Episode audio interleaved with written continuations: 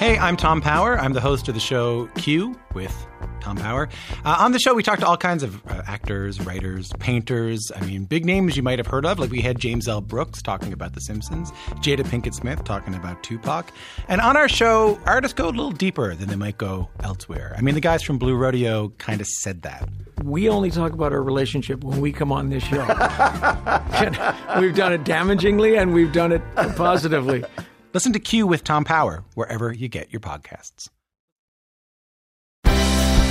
This is Arts Educators Save the World, where successful artists and their mentors talk about how arts education transformed their lives.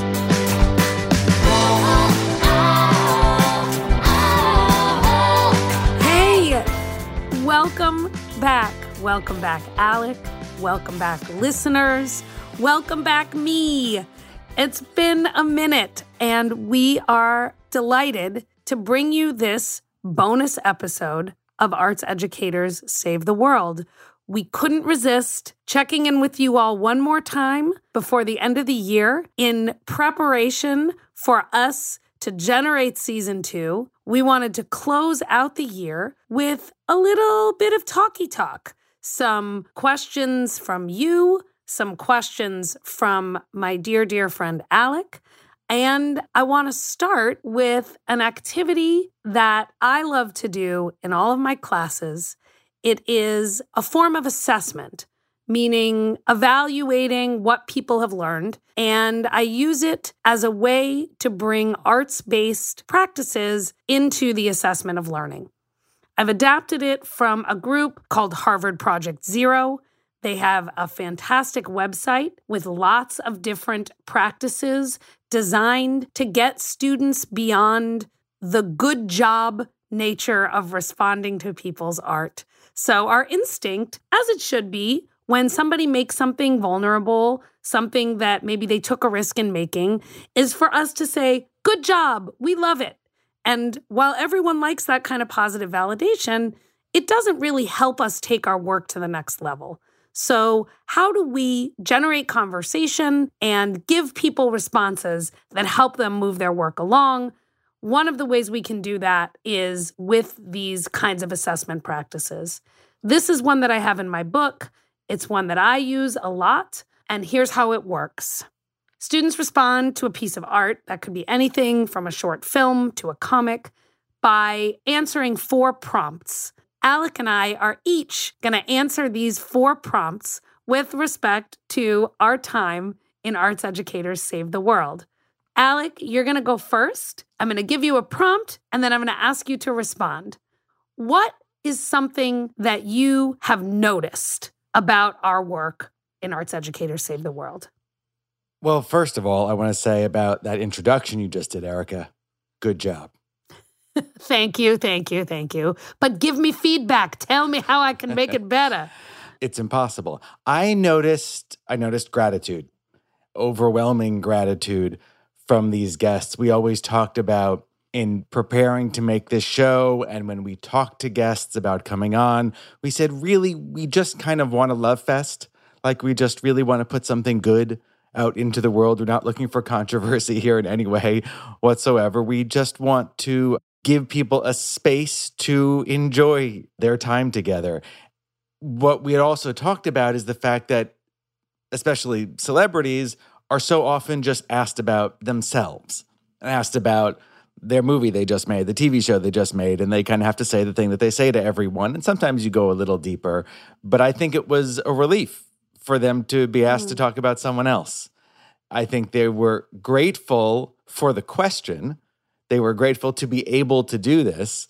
And then just obviously so grateful to these teachers who it, this it was not an act, right? We have people talking to us from anywhere from 30 minutes to 2 hours about how grateful they were for their mentors and it was wonderful to hear.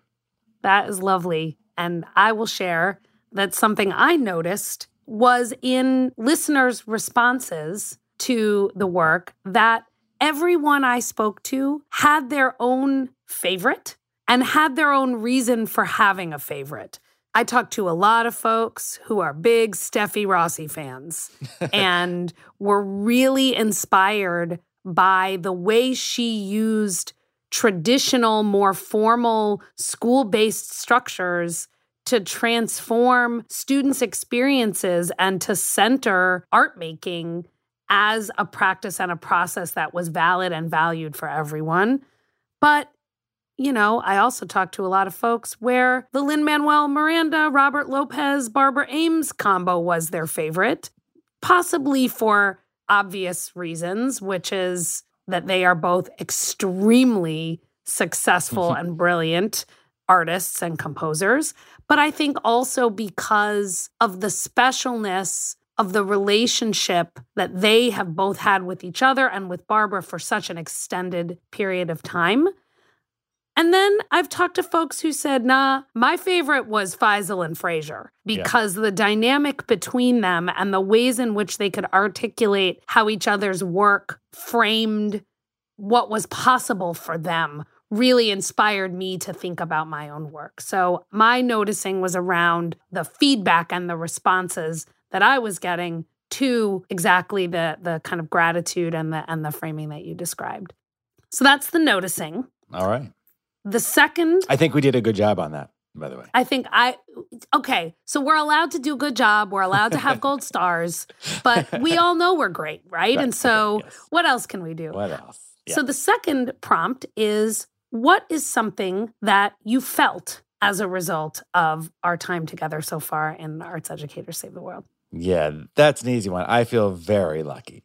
I feel very lucky that the right person told the right person the right thing and I wound up in the school that I wound up in, that I wound up at Hunter. And I got to have that experience where students were so empowered to create art, to create theater almost on their own uh, at times, but with such incredible support from Miss Ames and then from everyone in high school and then moving on to college where i also i went to wesleyan and it was a place where as uh, hopeful artists, budding artists, we were given also an immense amount of freedom, resources, time, so that as a theater major, I wasn't just someone who was studying a lot of stuff. I was I was making I was making work from first semester freshman year to second semester senior year.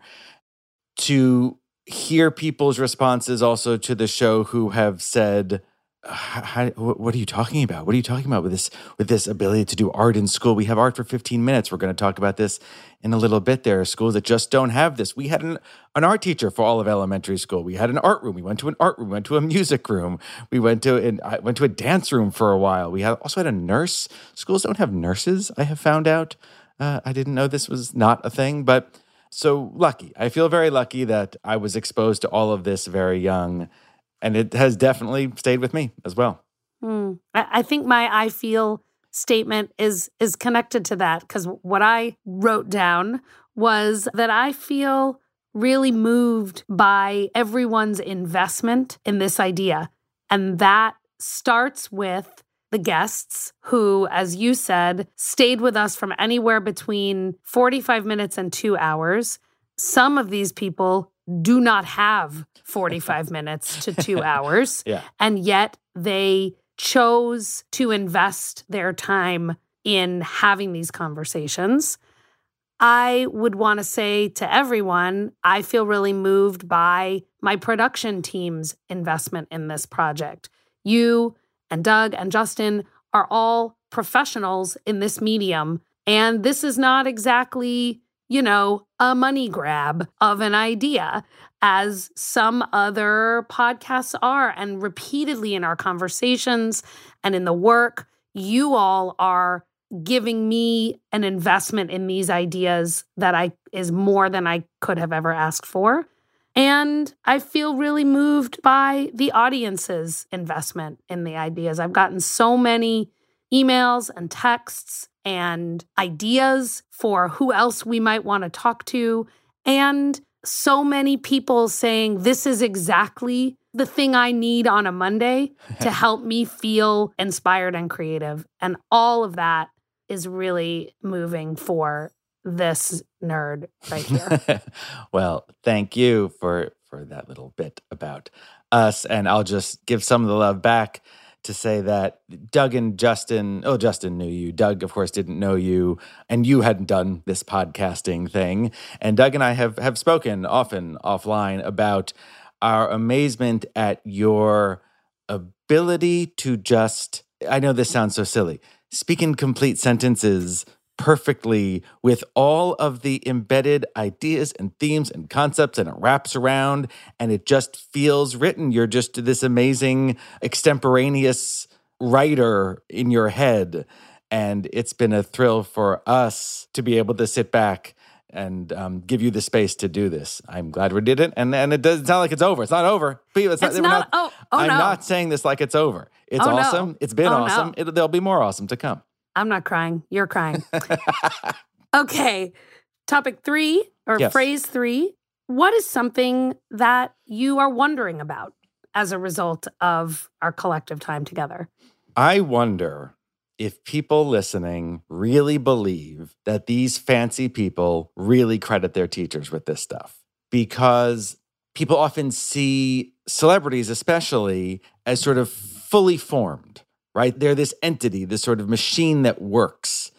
And I'm so interested, and most of the podcasts that I've done have been in talking to successful people and trying to break through all the talking points and trying to really get into process how they do what they do and what interests them and what makes them move. I do wonder when people hear this, they think, "Oh, he's just being nice to his teacher." Mm. Right, but but he's a, he's a great actor. What did he, he need to go to this class to go to learn to be an actor? I guess my hope, I'll throw in a hope along with the wonder, is I hope people do believe it because these are all people who have benefited greatly from these mentors and continue to do so. And don't just talk about it here with us, talk about it offline, talk about it in their lives.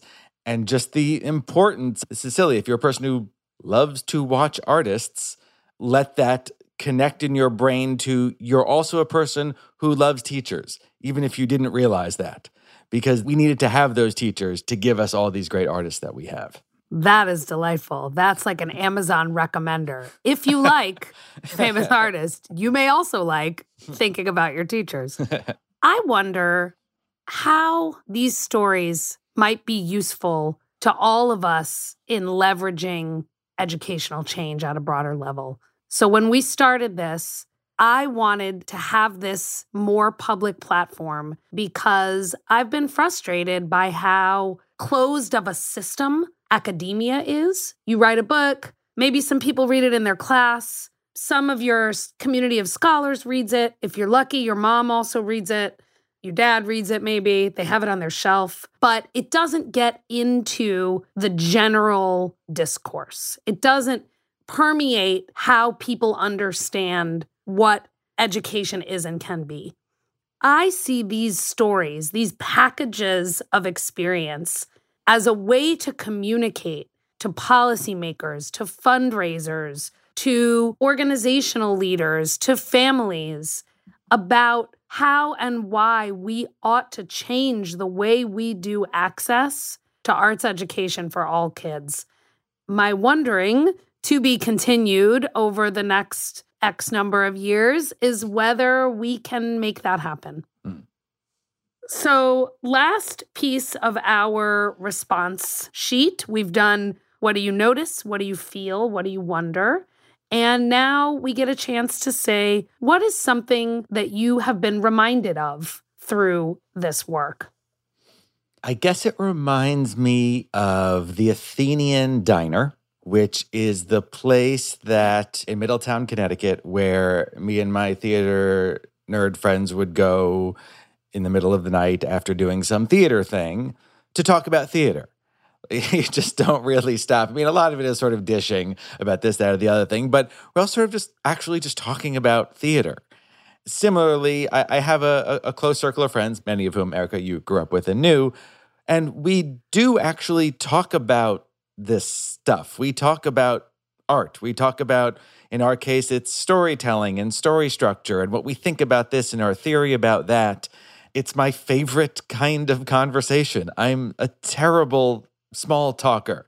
I say, Hi, and then I kind of walk away because I don't have the next thing to say. If we're not going to sit and talk about the theory of this, that, why does this artwork? It reminds me a little bit, I guess, of my favorite kinds of conversations. And so hearing it from this perspective, from people who have taken their work and, and been so successful with it, and the, the teachers who gave that to them, and hearing them talk about, I would love to be able to talk to my old teachers. Most of them are dead, so yeah. But I would I would like to be able to sit down and, and chat with them. So it's nice to hear these folks doing it for me.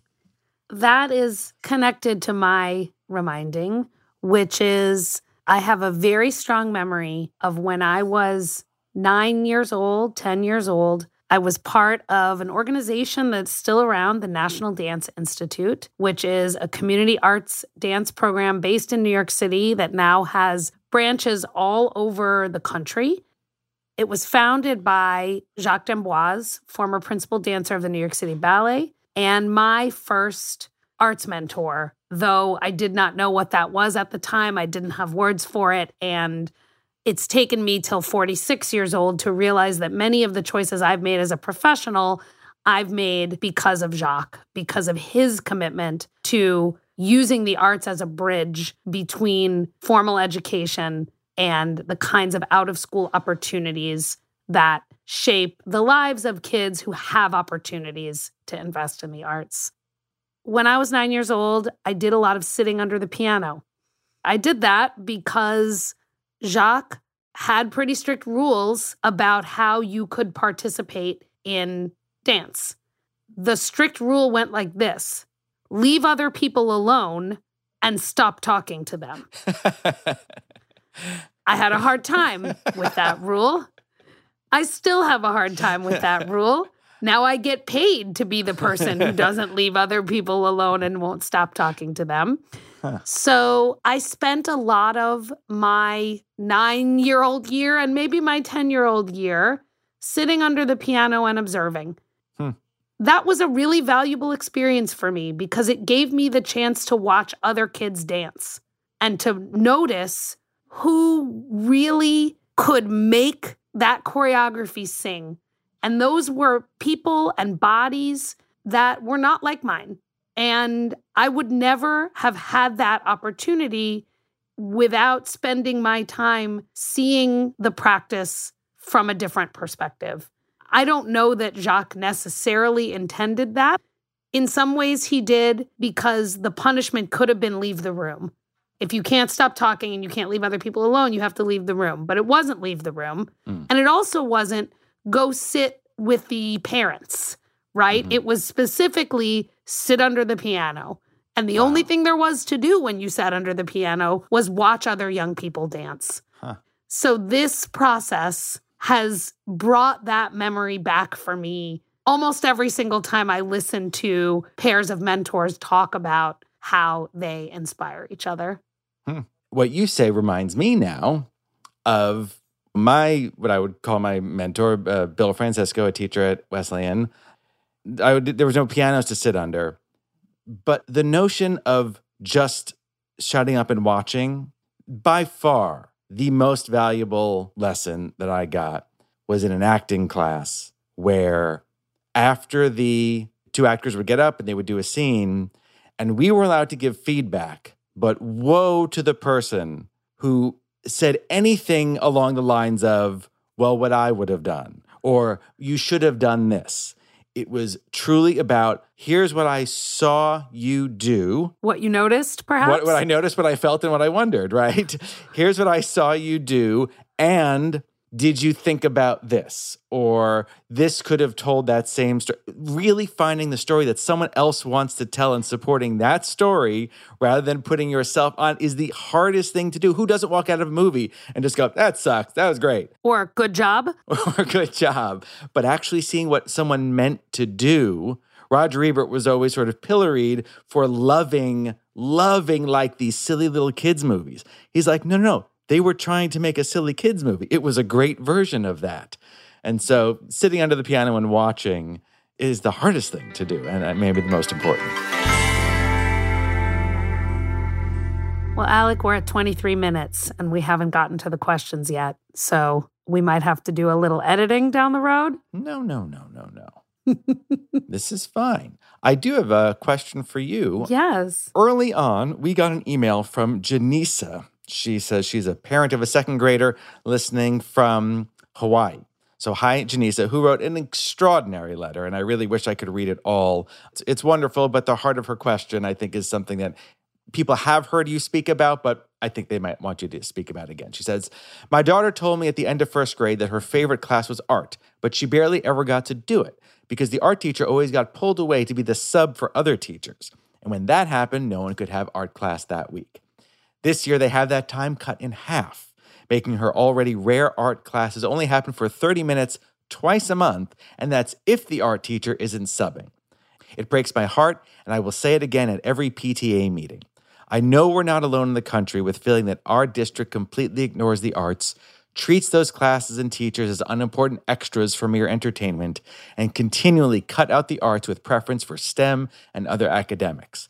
What is the secret to getting this kind of arts validation that your guests talk about and priority for the arts? This is a remarkable question and sad in some ways that it's coming from the parent of a second grader because we sometimes see this happening more and more the older kids get in school, but to know already at second grade that what we value in our students is their capacity to perform on reading tests and mathematics tests I agree with Janisa. It is heartbreaking.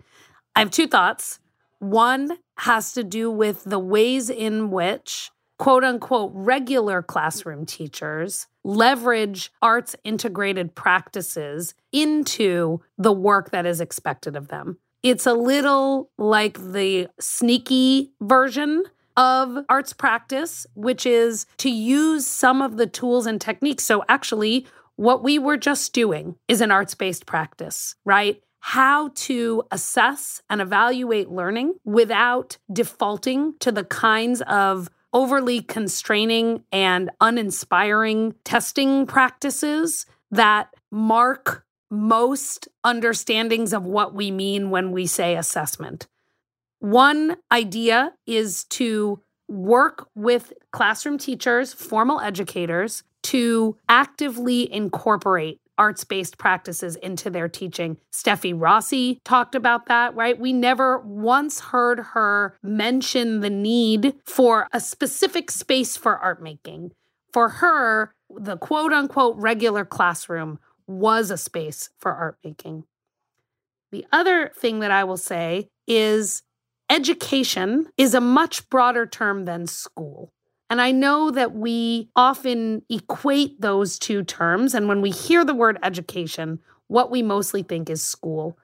But so many of us participate and learn in opportunities that happen outside the bounds of school.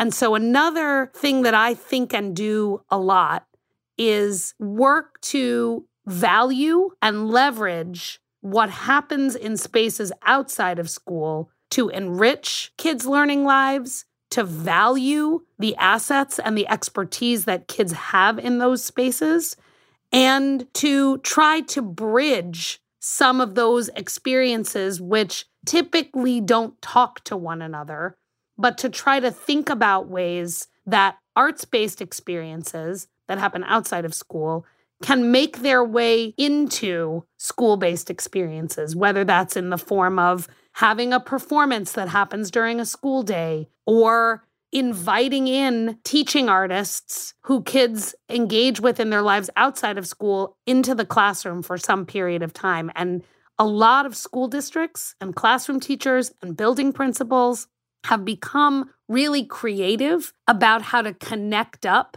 the work of educators who work outside of schools into their classroom space. Neither of those is a panacea of an answer, but I do think those two practices are actively happening, particularly in districts and schools where the policies and the funding priorities don't reflect the values that a lot of parents like Janisa espouse. And Erica won't say it, but do read her book, or maybe she will say read it. my book. Read her book. I don't have to do this for her, and we've talked about it before, but it's very much not just about the arts practices themselves, though have no fear, it's they're very much about that and what what she's talking about when she says arts practices, but also then, okay, now you know X, Y, and Z.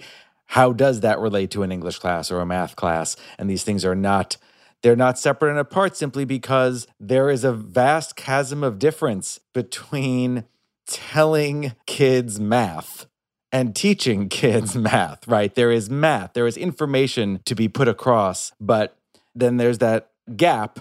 And how am I, I? I must cross it with teaching. I must cross it with education. And that might not just be telling people things and, and testing them on it. That might sound obvious to some people, but maybe not, because that obviously is a traditional classroom. This is a humongous equity issue because families and young people who are able to make the choice to participate in these experiences in their lives after school choose it. And they choose it regularly. And there's lots and lots and lots of surveys and data to suggest mm. that anyone who has resources and opportunities to do so chooses to participate in these kinds of experiences. And school, as a public resource, is where all the kids are which is great because there does exist a space where all kids, regardless of what resources and assets they have, get to be in a teaching and learning environment.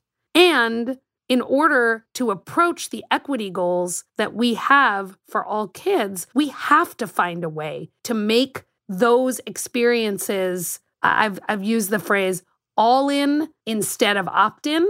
Mm. And that's on us. That's not on the kids. That's not on their families.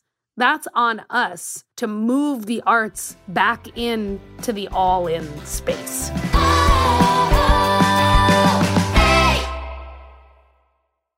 If you're a fan of Real Housewives, Summer House, Vanderpump Rules, or any other shows on Bravo, you know that being a Bravo fan is basically a full time job. On the Mention It All podcast, presented by Betches Media, I, Dylan Hafer, am keeping you up to date on all things Bravo. Plus, you'll get to hear some of your favorite Bravo celebrities and media personalities mention it all about what happens on and off camera. Search for Mention It All on Apple Podcasts, Spotify, or wherever you get your podcasts.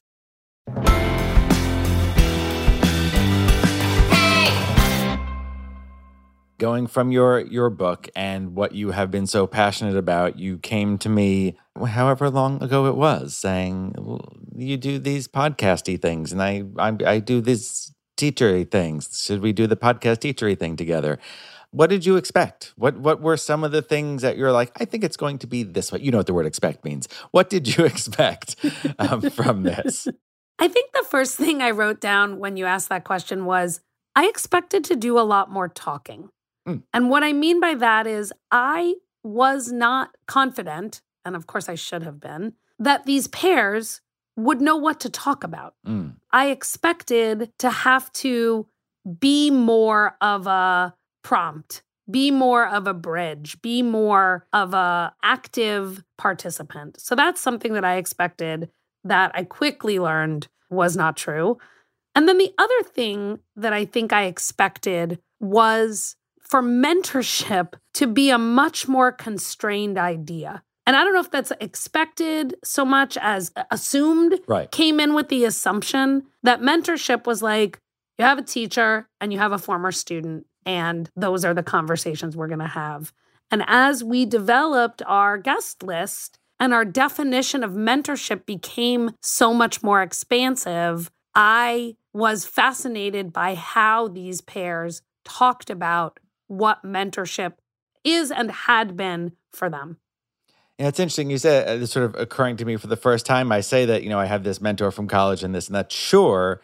But I've definitely learned the most from my best friend Joel as we work together. There's no question that the stuff we talk about, the stuff we make together, is where I've definitely learned most of the things that I do. I would not have called him that, and I'm not going to call him that to his face, but just between us here. Well, now we'll know if he listens to the podcast. I guess we will. But it's freeing, right? It's freeing to think of more people can be your teachers, can be your mentors. Yeah. And related to what we were just discussing, it's freeing to remind people that education isn't just school. Right. And so educators aren't just formal teachers. Right. And how can we all better understand the ecology of teaching and learning that shapes our lives, but also shapes the lives of young people who we want to serve? Right. Okay. So, what did you learn? Hope you learned something. I mean, did. Yeah. I learned to make a new art form. Ah. And that was scary and exciting and freeing. And I have not yet delved into podcasting as a way of making art. And I think I learned how to do that. I mean, you and I have talked a lot about how when I first would listen to our raw audio, I had no idea what I was listening for. And I needed you and others to say, eh, maybe listen to this. Well, what do you think about this? And then I learned to identify the moments in these broader narratives that we wanted to highlight in order to lift up the key ideas that we heard in the conversations. Right. So that's exciting for me. I mean, I'm old. I don't know. You don't learn a lot of new art forms when you're old. So It's very exciting. Podcasting is it has quickly become a joke. I have a podcast, right? That's we, we sort of turned into that because of how many millions of them there are. But it is truly top five greatest things that have come from the internet's existence. It is an incredible art form, and I grew up in the '80s listening to old time radio from the 40s, 50s, and 60s, and so I was always into just audio stories. And that idea that that's the cool thing now ish, I guess, sort of, is great. But it's also, I mean, for, for those who don't know, you know, we record these things and they're incredibly highly edited. This podcast is, anyway, many podcasts are not, but many are. And what you're hearing is Justin Asher doing the, the technical work of editing down the portions that we've all decided we don't want to have in there, basically, stuff we want to take out, and making it sound flawless and fluid and like one story that you're trying to tell. And it is a, such a beautiful, little, tiny, little compact art form that we can just do here on our computers. And let me say, for the record, I have not learned the technical components of the art form. No. So maybe if Justin and I have more patience down the road, I will also make the decision to No, be part of the it. technical aspect of the art form. Don't worry about it. He's so good at it. He is. Okay, so what do you want to dig into now? So we've we had some expectations, we learned some stuff. Not so much what's next, but like what are you curious about for season two? Well, so two things I'm curious about. I'm curious about what you all want to hear more of. And something that's been interesting also about this art form, because I've mostly done live art and haven't really made work that then lives in the world that people can discover later. And so I'm noticing that people are coming to this and discovering it and then responding. And so as that's happening, I am curious to dig into what everyone wants to hear and wants to talk about. And then I will say something I really want to dig into more, which is also hopefully in the what's next pile, is I've become really interested in thinking about folks who we see as very successful in their careers that are not arts based, but who claim arts and arts education as a part of their background. And to hear from them and to hear from their educators about those experiences and then ask them to reflect a little on how that's shaped the journey that they've taken beyond their arts practice. Mm. That is very interesting to me. And I also think can speak to a broader audience of ours because not everybody goes on to become Cecily Strong or Bill Strickland right? A lot of people go on to become attorneys and work in businesses. And it sounds like I only know two jobs. um, there's lots of jobs, optometrists. Yes, that's another. That's that's the other one. You named That's them the all. third job I know. Most people go on to that. Yeah. And many of those people were artists as young people. That is inspiring, I think, to a whole other community who wants to value arts practice in their younger learning lives. And then there's the weird world I live in in Los Angeles where, jokes aside, everyone is an artist and another thing. And that's anything from a barista to a optometrist. I guess those are the only two choices. But we do all live in this bubble. And so, how does our work as artists affect our jobs that pay the bills sometimes a little better? And, and in many cases, I'm sure it does. Erica, before I throw this, our last three things out at you, any final thoughts on season one and what we're going to be heading into in season two? Well, a final thought on season one, which takes me into season two, is we have a lot more stories to tell. I don't feel like this journey is finished. We have been in conversation with a lot of really successful artists from across art forms who are interested in telling these stories and having these conversations. So I am super excited to do some more of the same and to introduce our listeners and also for us to get the chance to meet some of these artists and, and hear from their mentors. I've also gotten some great suggestions from you all. I am excited to start going through those and thinking about whether and how we might be able to reach out to some of your mentors and some of the people who've inspired you.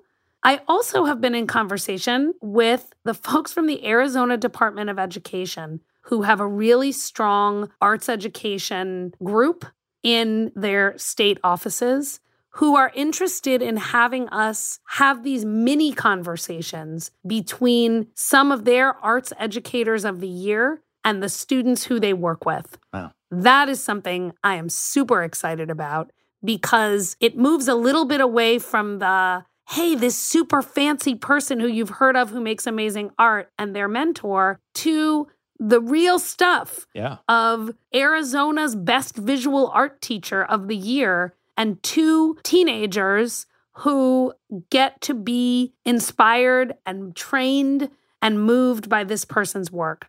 I'm really excited about that. Yeah, and Dodger spring training is in Arizona, so I'm down. If we could schedule this for like February, March, I think it might be possible. Right. And then I, I mentioned this, but I am also really excited about identifying some folks who we know from their public lives to have been artists and active in art scenes as young people who are now very successful in other parts of their lives to hear from them about the role that art making has played in how they've become the people that they are. Amazing. All of that to come. Looking forward to it. All right, Erica. All right. Justin, cue the music here. Three things. It Oh, is boy. almost the holiday season, Erica. Your mentor, Jacques D'Amboise, who passed away not that long ago, still very important in your life. And I'd like to know what are three things you would like to give Jacques D'Amboise right now as a gift? a video compilation of all of the performance experiences that I had. One thing. A printed book of all of the apocryphal stories that he told us over the years of his experiences around the world. Two things. the opportunity to again walk the Appalachian Trail doing the Appalachian Trail dance, which Jacques did one summer, I think in the 1990s. Three amazing things.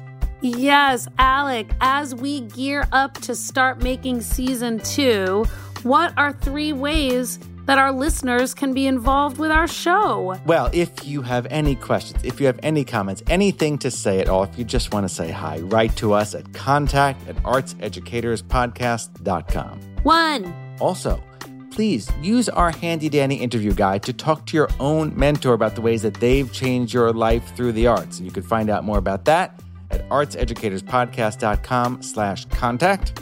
two, Now, here's what we really want. We want to hear that interview with your mentor. So, what we want you to do is send us your favorite two minute clip of your interview with your mentor. We're going to do our best to include it in the show in season two. And to learn more about that, you can also go to artseducatorspodcast.com slash contact. three things.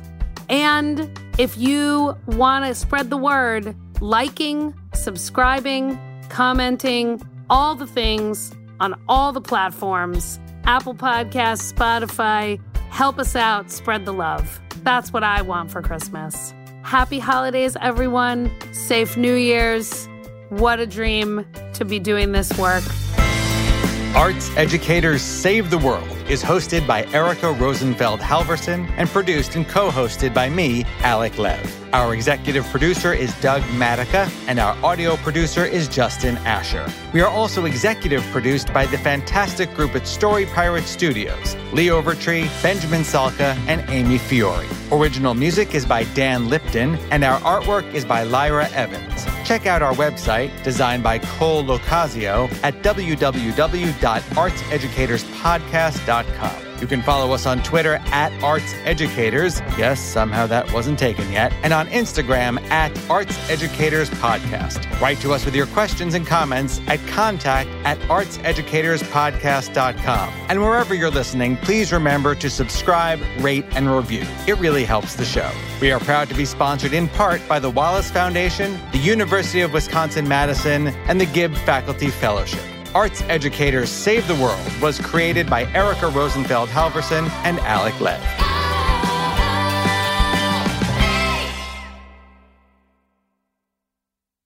If you're a fan of Real Housewives, Summer House, Vanderpump Rules, or any other shows on Bravo, you know that being a Bravo fan is basically a full time job. On the Mention It All podcast, presented by Betches Media, I, Dylan Hafer, am keeping you up to date on all things Bravo. Plus, you'll get to hear some of your favorite Bravo celebrities and media personalities mention it all about what happens on and off camera. Search for Mention It All on Apple Podcasts, Spotify, or wherever you get your podcasts.